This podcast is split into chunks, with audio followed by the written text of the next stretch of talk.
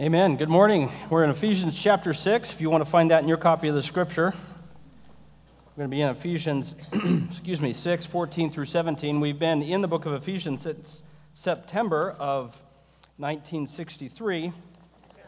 And uh, actually, next week is the last, uh, last message in, September, in uh, Ephesians. We're going to conclude the book next week. If you're wondering in this summer, if you'd like to, be, uh, to get ahead in your reading, we're going to be going through the Sermon on the Mount for the summer months, so you might want to be jumping into that. That'll be uh, exciting. So, uh, Ephesians chapter 6, 14 through 17, and really, uh, my introduction is, is kind of dull this morning.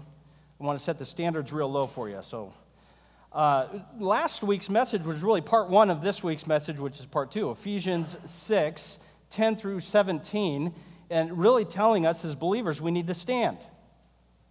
We need to stand. In fact, that was the title of the message last week for those of you who were here. The title of the message was Stand. And so this week we're going to continue in that regard, and the title of the message is this Equipped to Stand. No, we're just keeping it real basic, real simple, isn't it? All right. Um, how in the world, if the enemy, the devil, is seeking on the day of evil, to destroy us and everything about us, how in the world do we have any chance of standing in that day against this one? And the answer the Bible gives us, of course, is Christ. And we need to understand how to be equipped to stand. Look at verse 14, Ephesians chapter 6, first two words in the ESV anyway, ESV anyway, which is what I'm reading. Stand therefore. Stand therefore. With this in mind, and in this manner, stand. Don't stand in any way, stand in this way. And he's about to tell us what it means to be equipped to stand, to be able to have, uh, maintain our ground, even when the enemy, with all of his weapons, with all of his evil, seeks to come and destroy. And there are six uh, equipment, piece of equipment that he wants us uh, to be equipped with. We're going to go through each of them in turn and hopefully draw out uh, from the scripture what he's calling us to do. So stand equipped. Equipped to stand, first of all, in truth and in righteousness. Now, he describes a soldier's armor here. We often don't see soldiers in armor as he's describing, but for the soldiers of that time period, this armor was essential. To go into battle without this armor would be one way of getting out of the battle early on a stretcher if they even bothered to carry you off. The armor was essential if you were going to have any success as a soldier, at, at the very least, if you had any hope of surviving as a soldier. And the author, God Himself through the Apostle Paul, wants us to have in mind the significance and importance of these things, meaning these things ought to be as important to us as believers as these items would be to a soldier on the battlefield. Stand therefore, having fastened the belt of truth and having put on the breastplate of righteousness. Stand in this manner, in truth and in righteousness the belt of truth, uh, kind of a girdle item that would be worn around the waist, both to uh, maintain uh, structure for the rest of the armor, as well as maybe to hang on various implements the soldier would carry. And the author is telling us we must go into battle with truth, and we must go into battle with righteousness. Look what the Bible says in 2 Timothy chapter 2. This is kind of interesting about soldiers and being equipped. 2 Timothy chapter 2. I'm going to start in verse 1. I'm going to read through verse 4 or 5.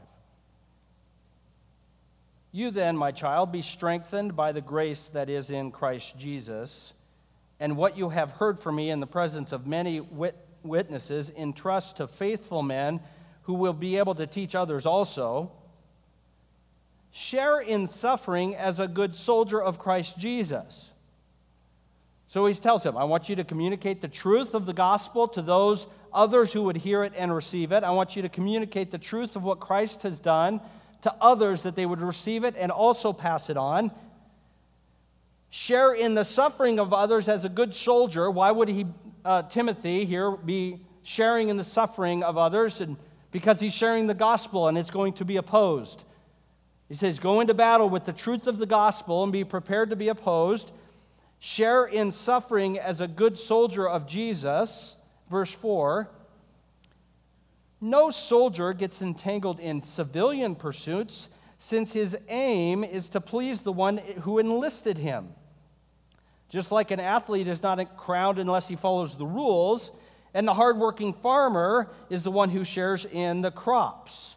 So he's saying this as a good soldier, go into battle with the truth of the gospel and don't be entangled in civilian pursuits. Maintain the truthfulness of your calling as a soldier. You don't put on the, the belt of truth and then bother with other matters. You don't put on the belt of truth and then say, well, who wants to go play golf? Now, nothing against golf. Simmer down. It's just an example. Saw a couple of people getting ready to leave. Um, he's saying this don't entanglements is not what a soldier is looking at. The soldier is going to operate based on his relationship with his commanding officer, in this case, with God. And his uh, work for his commanding officer is going to be based on the truth of the gospel only. Jesus said when he left, Go and be my witnesses in Judea and Samaria to the ends of the earth. He is saying, I want you to be about my business in this world until I should return to the exclusion of all other things. And we say, What is that? And he says, It's the truth of the gospel. Go and be my witnesses. Share with others that Christ is risen. Tell them that you can be saved from your sin. You can receive forgiveness because Christ died on the cross for you. This is the truth we hold. This is the truth which is our hope. And it, it's this truth uh, fastened about our waist that tells us, Where am I going? Listen to what the prophet says over in Isaiah chapter 11. And it's hard to imagine that the author did not have this uh, verse in mind when he was writing Ephesians 6. This is what it says in Isaiah 11, 1 through 5. There shall come forth a shoot from the stump of Jesse, and a branch from his roots shall bear fruit. Okay, catch up. Who's Jesse? He's the dad of who? David, and David was the dad of a whole bunch of people, but then Jesus, right? So Isaiah 11, 1, he's saying, There will come forth a shoot from the stump of Jesse. This is, we understand, or I would understand it anyway, to be Christ. And the Spirit of the Lord will rest upon him the Spirit of wisdom and understanding, the Spirit of counsel and might, the Spirit of knowledge. Excuse me. Um, I lost it. There it is, verse 2. The Spirit of knowledge and the fear of the Lord. His delight shall be in the fear of the Lord. He shall not judge by what his eyes see or decide disputes by what his ears hear, but with righteousness. He will judge the poor and decide with equity for the meek of the earth. He will strike the whole earth with the rod of his mouth, and with the breath of his lips he shall kill the wickedness. And listen, here it is Righteousness shall be the belt of his waist, and faithfulness the belt of his loins. Again, truth and righteousness were front and center on this one who was going to come. What we're going to discover as we walk through the armor of God is the armor of God is really Christ Himself. When we put on the belt of truth, we're saying, I am putting on the truth of Christ. Not any truth, the truth of Christ, that Christ has come to save sinners, and He has in fact saved me, also a sinner. We are putting on Christ's truth, and we are putting on Christ's righteousness. We have to understand the truth of what the Bible tells us about Christ. We have to understand it and we have to believe it. We have to understand that the Bible is, in fact, true and the Bible is, in fact, authoritative. The Bible tells us everything God wants to, us to know about who God is and what He is doing in the world around us. The Bible doesn't contain every truth that's ever been written, but everything that's in the Bible is true. I think it was John who said this if we were to write down all of the things that Jesus had accomplished, you remember what he said? It would take like three terabyte external hard drives, I think is what he said. He said, I don't think that all the books of the world could contain them. So, what he is saying, he's saying, uh, we couldn't possibly write down everything there is to know about God, but everything God wants us to know about God is in the Bible. And it is true, and we should seek out the truth of who Christ is in his word. Breastplate of righteousness. What does the breastplate of righteousness look like if it's Christ's righteousness? We have to think about Christ's righteousness. How often did Christ sin? Never. Christ never once sinned. Not only that, how often was Christ obedient? Always. He never did that which he shouldn't have done. He always did everything that should have been done. It gets worse for us in terms of comparing with our lives. Are you ready? You've heard this before. Not only did he do everything he was told to do, he did it precisely when God wanted him to do it. How often have we been obedient 10 years too late? Not for Jesus ever. Always, the moment that obedience was called for, he obeyed. He always obeyed precisely as the Father intended, and he never omitted one thing the Father wanted him to do, and everything was done precisely as he meant to, and he wants us to wear that righteousness as our breastplate. He wants us to wear on ourselves the perfection of His righteousness. He wants us to walk against the devil as those who wear on ourselves the flawlessness of the life of Christ. This will become important in a minute, but let's look at two ways this is important for now. Number one, what about truth that we need to think about in our own personal lives? Look at John 14, 6 with me. I'm going to point this out just because this is becoming terribly unpopular today, and this is the truth. I'm going to tell you the truth. And for some of us, if we're honest with ourselves, this is going to bother us a bit. But like I always say, it's the Bible, so you can take it up with God. John 14, 6, it's a verse you've memorized a million times, but the question is today, do we really believe it? Jesus said, I am the way and the truth and the life. No one comes to the Father except through me. That's the truth. How do you get to God? Through Jesus. There's no other way.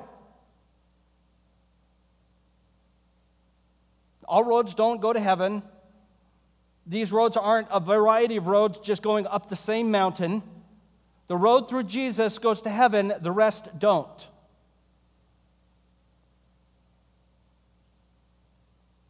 This has nothing to do with good intentions. This nothing, has nothing to do with uh, a person's heart. This has everything to do with do you believe Jesus is God raised from the dead?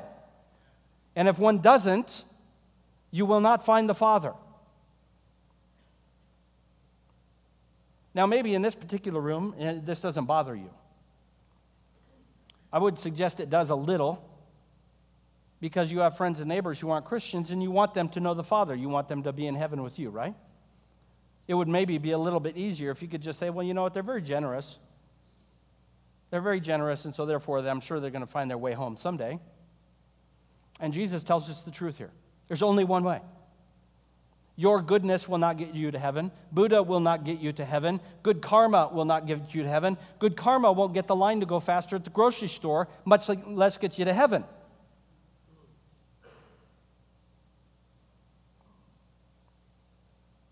Jesus says, I am the way, I am the truth, I am the life. There is no other way to have peace with God except through the forgiveness of Christ Himself. He is the only one who made a way for, the, for sinners. He is the only one who had the ability to make a way for sinners through his own sacrifice, and frankly, he is the only one who cared enough to do so. All these others who might seem to provide a way do not care for us the way Christ does. He is the way, he is the truth, He is the life. All other ways which would claim to go to God are damned. I don't know another way to say that to leave the mark that Jesus intended to leave. If you believe there are other ways to heaven and Jesus in the Bible has offended you, then you read it right. And we must understand, believers, we have to stand on this truth. And in the coming days, this will not get easier, it will get harder. We don't have time for that now. That would be getting entangled in civilian matters. Okay, truth. Jesus is the only way to God. Okay, let's just touch on just something, and this gets me in trouble when I go off script. You're welcome. Um, it is also, Christ is the only way to God for us as believers. Here's what we think okay, I get to heaven through Jesus, and I get God to be nice to me as a believer by being a really good believer. That's terrible. Who wants to live that way? I've had a bad day this week. I know, I know. That's how bad a day it was. It felt like a whole week. Obviously, I did something naughty, and God is just hitting me upside the head. So, you think as a believer that the way to get God to see things your way is to try and be a, a good person. N- number one, the worst thing that could happen to you is for you to get things your way. Secondly, no one cares more deeply for what you're going through than God Himself. And you cannot behave yourself into a good relationship with the Father. It's already as good as it's going to get. What else do you want? He died for you. He wants you to enjoy His presence even today. You don't have to impress Him. Besides that, I got to be honest with you, you're not that impressive. It's just because you're human. Okay, that's the truth. Jesus is the only way for us, even as believers. You want to enjoy the warmth of God today as a believer? Jesus provides it. All right, let's look at righteousness. 1 Peter chapter 1, verse 14. 1 Peter chapter 1, verse 14. As obedient children, do not be conformed to the passions of your former ignorance but as he who called you is holy, you also be holy in your conduct. Since it is written, You shall be holy, for I am holy. And if you call on him as Father, who judges impartially according to each one's deeds, conduct yourselves with fear throughout the time of your exile, knowing that you are ransomed from the futile ways inherited from your forefathers, not with perishable things such as silver and gold but you were ransomed with the blood of Christ like a lamb without blemish or spot. So, what is Peter saying here? Put on the breastplate of righteousness. Why do we have the right to put on the breastplate of righteousness? Because Jesus, the spotless Lamb of God, shed his blood to deliver us from all of our sinful deeds. And so Peter is now saying, wearing this breastplate of righteousness, be holy. Live as one who has been made righteous. It is a mistake to think as Christians, I've been made righteous, so therefore I can do whatever I want, and God's cool with it. And Peter is saying, No, no, no, you misunderstood. The spotless Lamb of God shed his blood so you could put on righteousness. And now our calling as believers is to live obedient as those who have been made righteous. If you want to do whatever you want, you must ask yourself this question why in the world did you want that breastplate? If you had no desire whatsoever to be freed from your old way of living, why in the world would you want to put on a breastplate of righteousness? That's, that's exactly what Peter is asking. You might think of it this way Would you like to be identified as a Nazi? I woke you up there in a minute. You didn't see that one coming. You said, Well, no, of course not. You'd better say, Of course not. Okay, but it's no big deal, but you certainly wouldn't mind wearing a t shirt with a swastika on it, right? I mean, you're not a Nazi, you just have a t shirt with a swastika on it, right? I mean, it's just a cool shape, right? No, it doesn't fly, does it? And, and Peter's saying it also doesn't make any sense. Why are you wearing a breastplate of righteousness and then saying, I can live however I want. He's saying, no, as children of one who has made us righteous, we should be driven by love and worship to say, I want to be righteous. I want to leave behind the passions of my flesh. I want to leave behind the disobedience of my past. And now I want to live in the righteous calling God has put before me. He has declared us righteous that we might live righteous. We've covered this earlier in Ephesians chapter 5 already, so I'm going to read it briefly. Look carefully then how you walk, not as unwise, but as wise. How does an unwise person walk? I'm a believer, so God's not worried about my sin. I can do whatever I want. That's not real wise. Number six, verse 16. Make the best use of the time because the days are evil. Therefore, do not be foolish, but understand what the will of the Lord is. Two options understand what the will of the Lord is and foolishness. Those are your two options.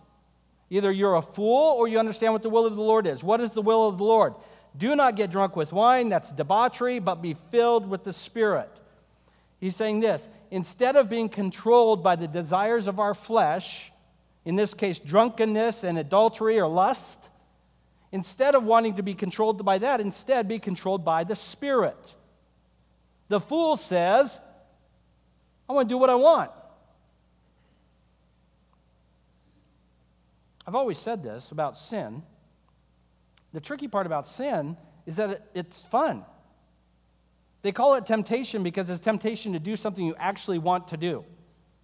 I think one of the funniest, and I actually think it's a complete fabrication, this notion. Well, I stumbled into sin. Oh, really? Don't buy it. You mean you ran headlong down to do something you wanted to do with the anticipation you wouldn't get busted? That's what it, you didn't stumble. Yeah, you stumbled a little bit, meaning you were running, so, running toward it so fast. Anyway, he said, the fool says, It's what I want. But the one who has been made wise by the will of the Lord says, Wait a second, there's something better than pursuing the desires of my flesh. It's being controlled by the desires of God Himself by His Spirit, a life of righteousness, a life of walking in God's ways, equipped to stand. Number one, belt of truth around our waist. And secondly, the breastplate of righteousness in place. We need to keep going on, otherwise, we won't get done uh, before lunch, right? Look with me again at Ephesians 6 15 and 16. I apologize for my voice. I'm getting off a bit of a cold this week. And uh, I also can't hear anything, so I don't know if you're involved or not. You could actually be talking to one another right now and have no idea. Have your feet, have your feet with shoes. Have shoes for your feet, having put on the readiness given by the gospel of peace. And in all circumstances, take up the shield of faith with which you can extinguish all the flaming darts of the evil one. Equipped to stand with readiness and with faith. Equipped to stand with readiness and with faith. Do you remember that old movie, Hoosiers? Old basketball movie, one of the best sports movies ever made. Um, I think Nacho Libre was number two.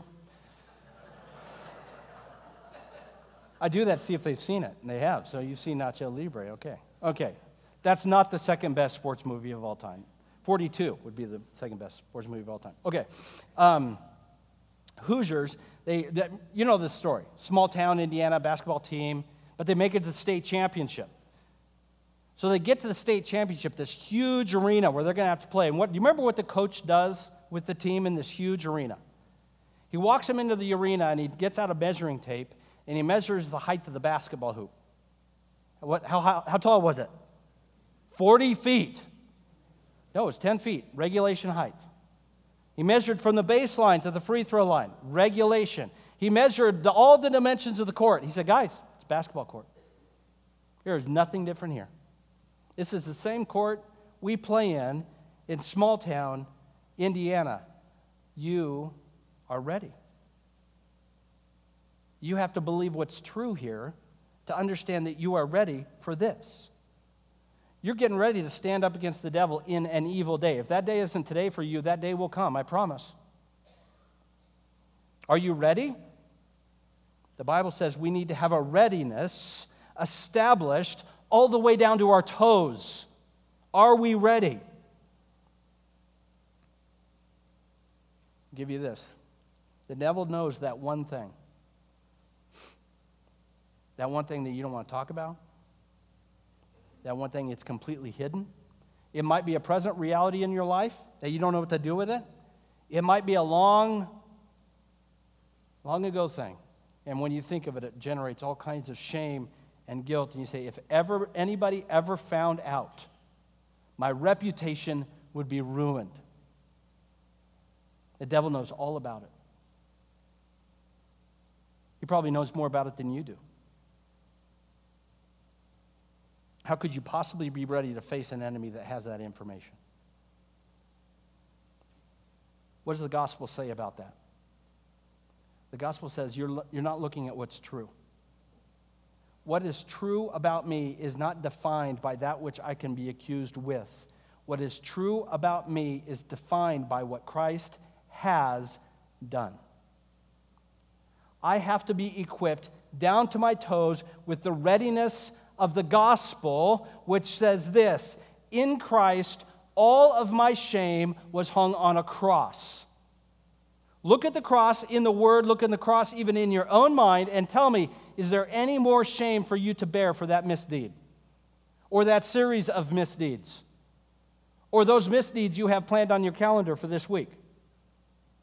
Is there any way that you could possibly uh, bear more shame than Christ has done for you? And Satan comes to you and he says in your ear, You are not a good person.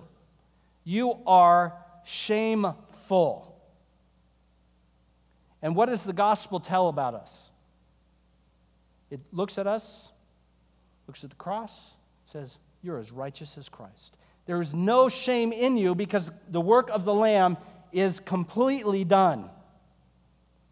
Readiness in the gospel means I can stand before the enemy and his accusations have no landing place because the gospel tells me what's true of me, not my shameful past.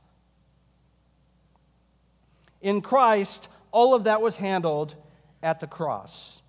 Certainly, the author had Isaiah 52 in mind when he wrote this, these verses. Listen to Isaiah 52 7.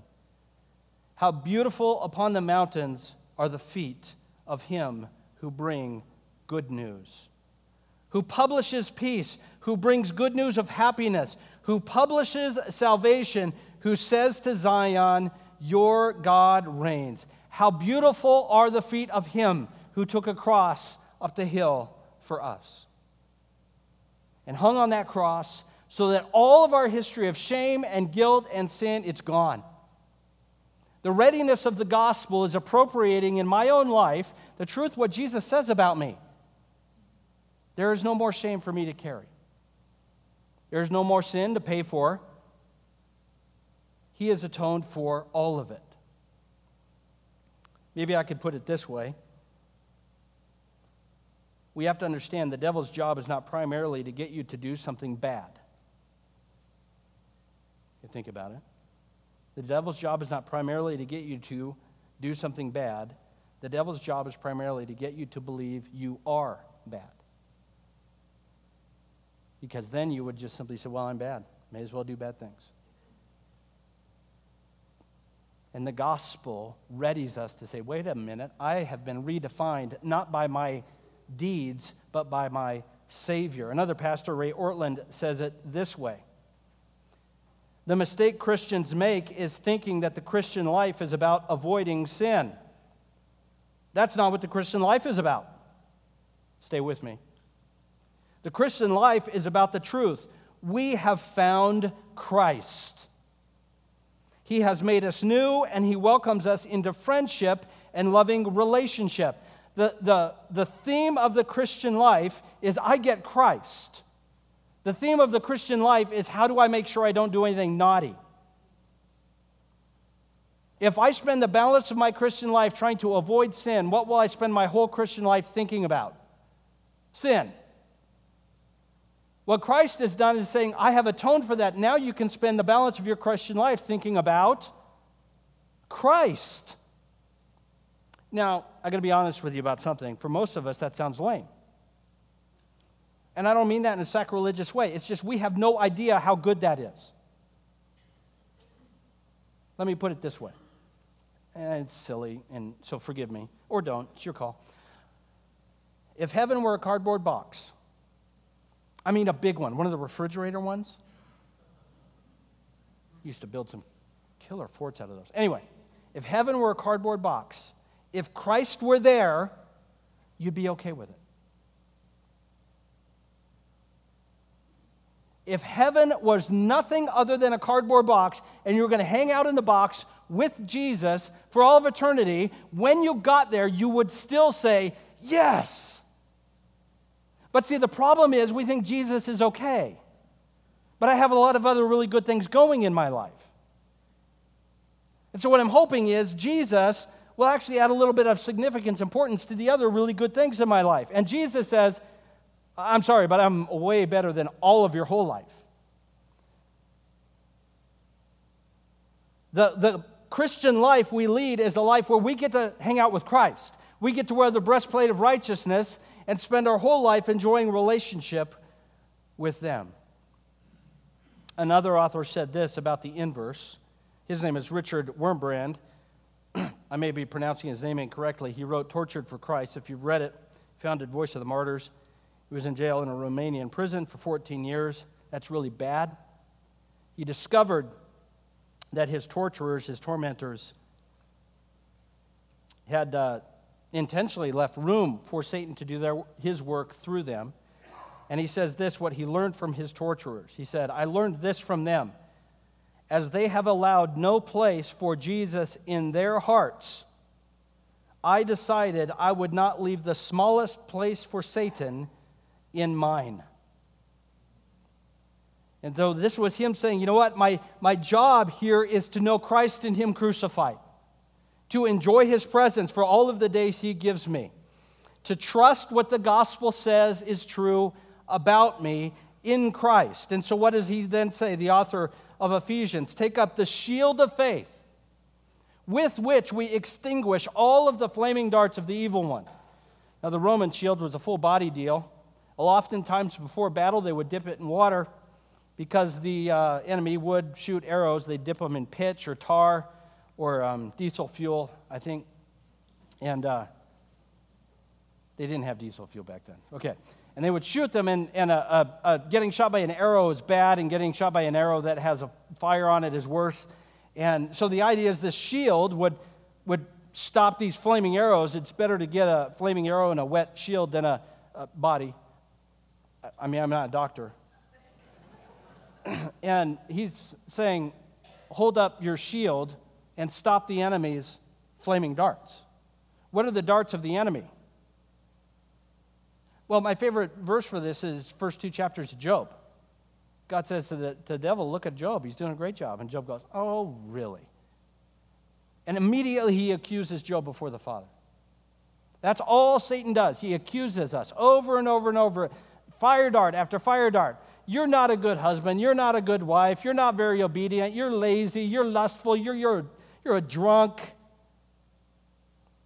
If the people in this church you knew what they were, you were thinking, they wouldn't even let you in the front door. These darts over and over and over again. So, what, are, what do we do to combat these darts? Well, typically, what we do is we try to be really well behaved. You know, the best thing I can do to keep the enemy from accusing me is to make sure he has no evidence, right? So we work really hard. I'm not going to do anything bad. How'd that go? I made it a whole, I don't know, what's your record? 10 minutes? I don't know.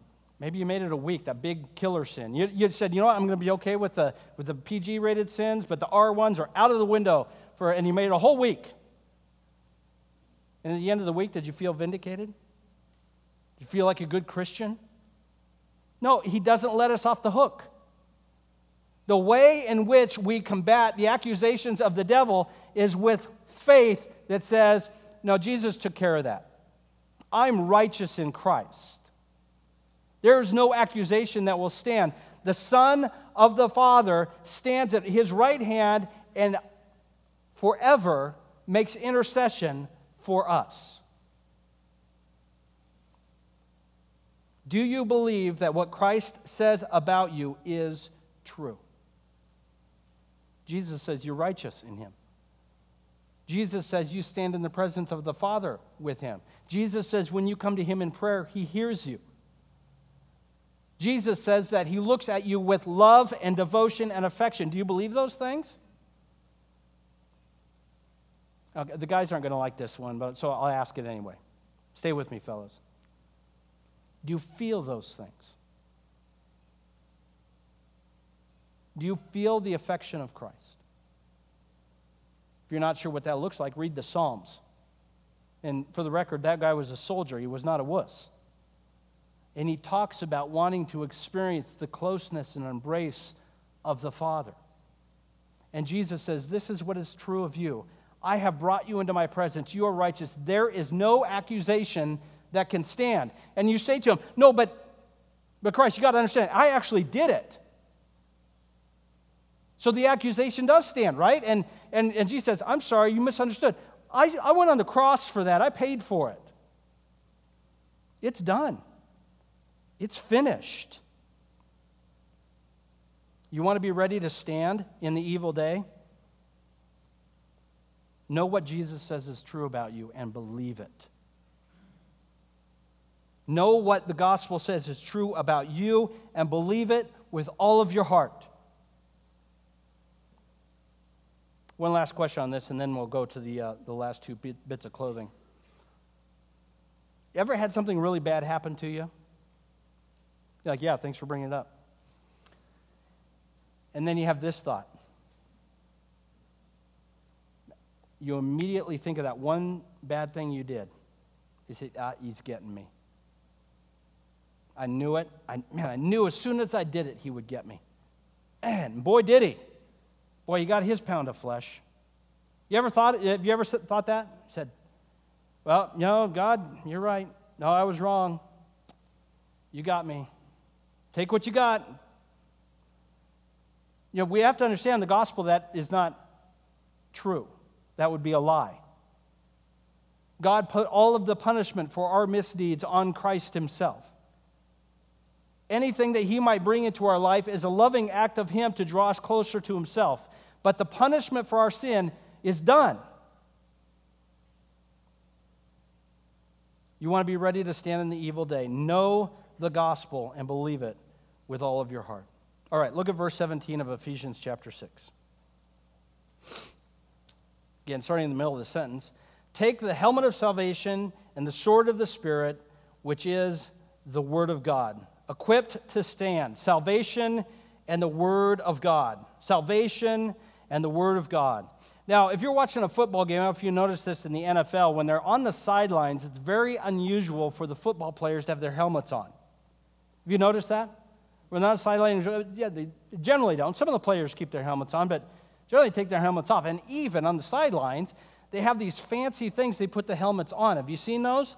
So if you're playing in Green Bay, you'll, you'll put it on these little stands. And you know what those things do? They keep the helmet warm. That's handy.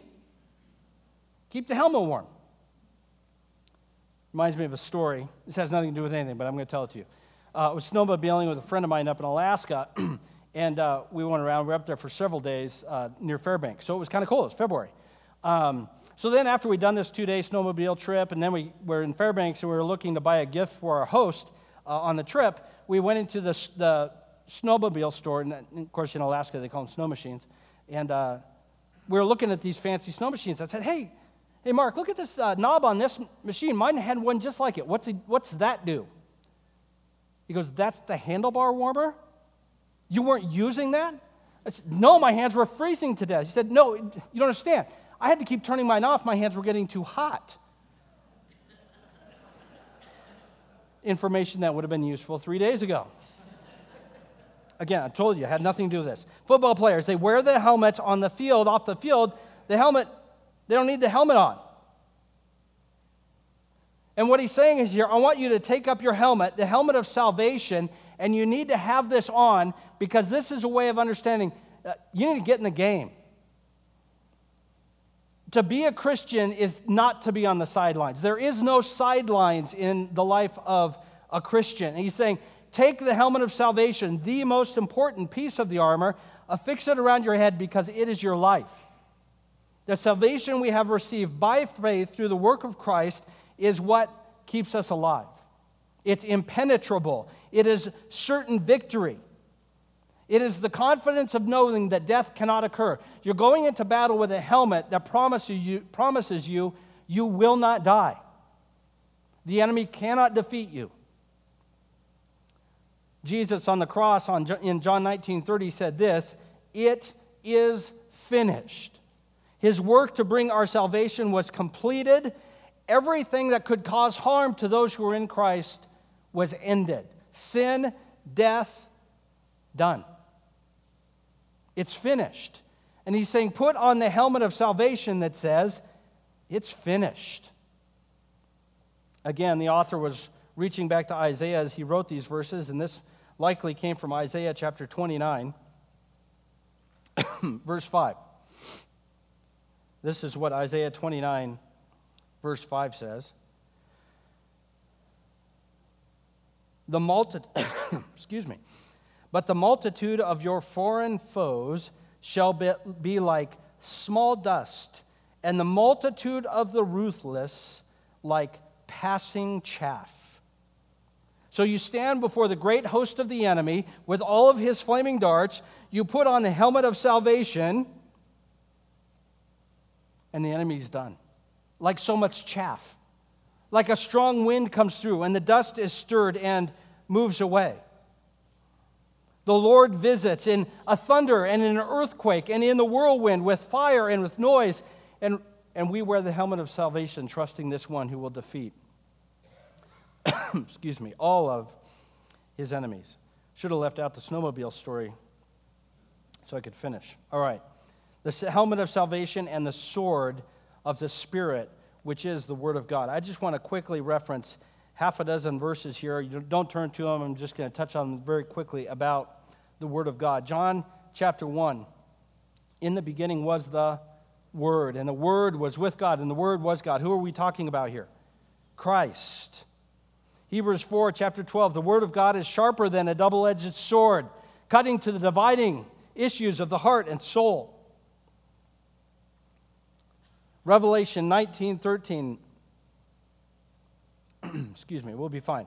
Revelation 19, 13. This one who is coming on uh, the white horse with his a robe dipped in blood, this Savior of ours, Christ, his name will be called the Word of God, and from his mouth comes a sharp sword with which to strike down the nations. Now, what is he going to strike down the nations with? It's judgment that said, I came, I died, I offered salvation. Did you receive it?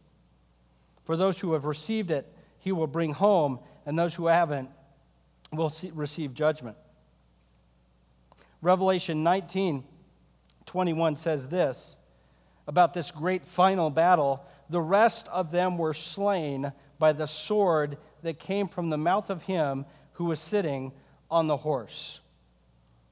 Second Thessalonians 2 8 tells us this. When all of the enemies gathered before Christ, he defeats them with his breath. This is the word of God. And he's saying, Take up the helmet of salvation and the sword of the Spirit, which is the word of God. Is it surprising that when Christ was tempted, he understood the truth of God's word in Deuteronomy when he confronted the devil? No, because he understood the power of the truth of God's word.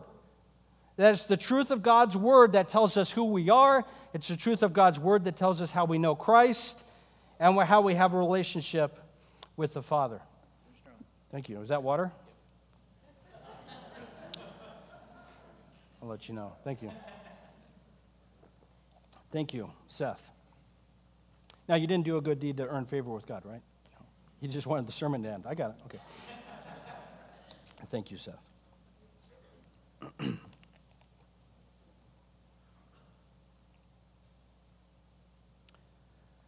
Equipped to stand.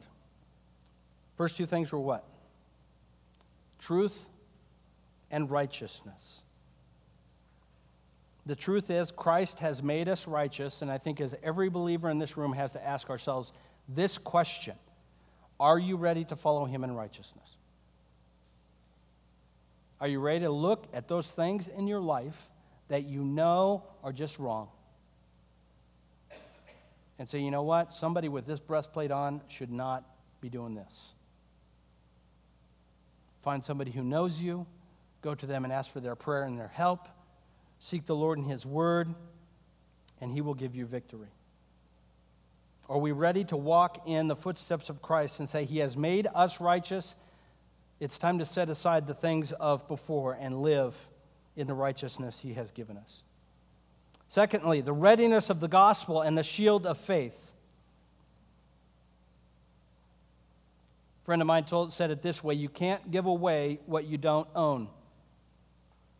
It's really hard to give people the good news of the gospel if you don't think it's good news. If you think the gospel is kind of lame, or if you think knowing Christ is not that great, if you think Jesus only forgives basic sins, but the really bad ones, you're out of luck. You're not going to be able to be ready in the gospel, nor will be able to proclaim the gospel. You can't give good news to somebody if it's not good news.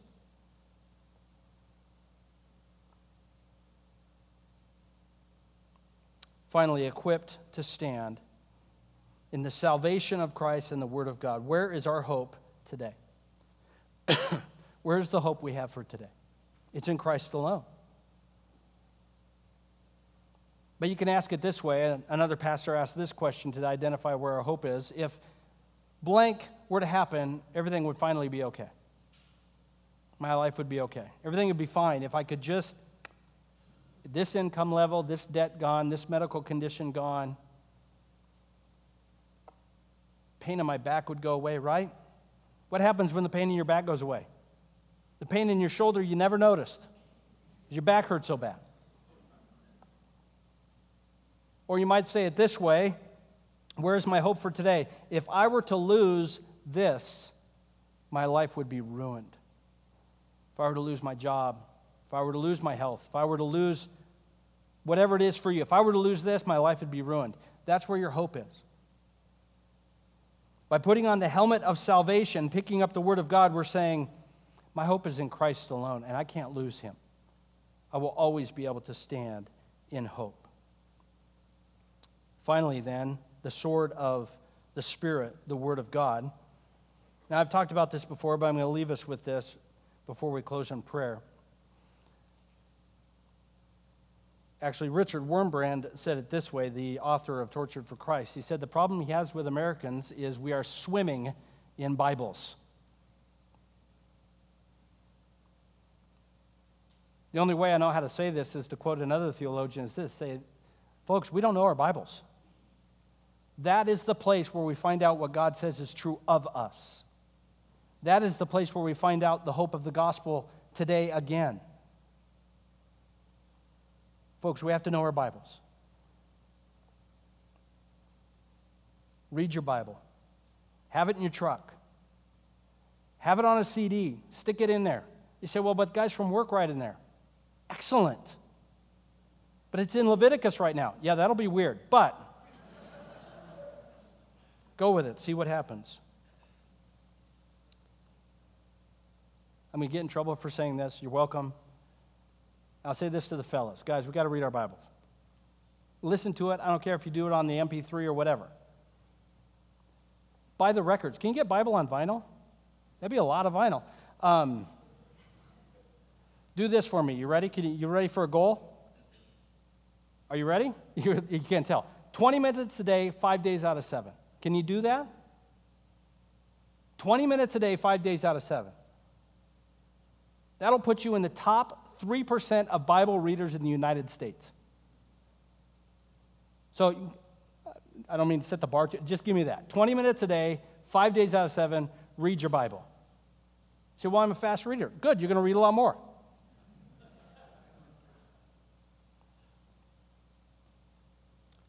Equipped to stand. Truth and righteousness, readiness and faith, salvation and the Word of God.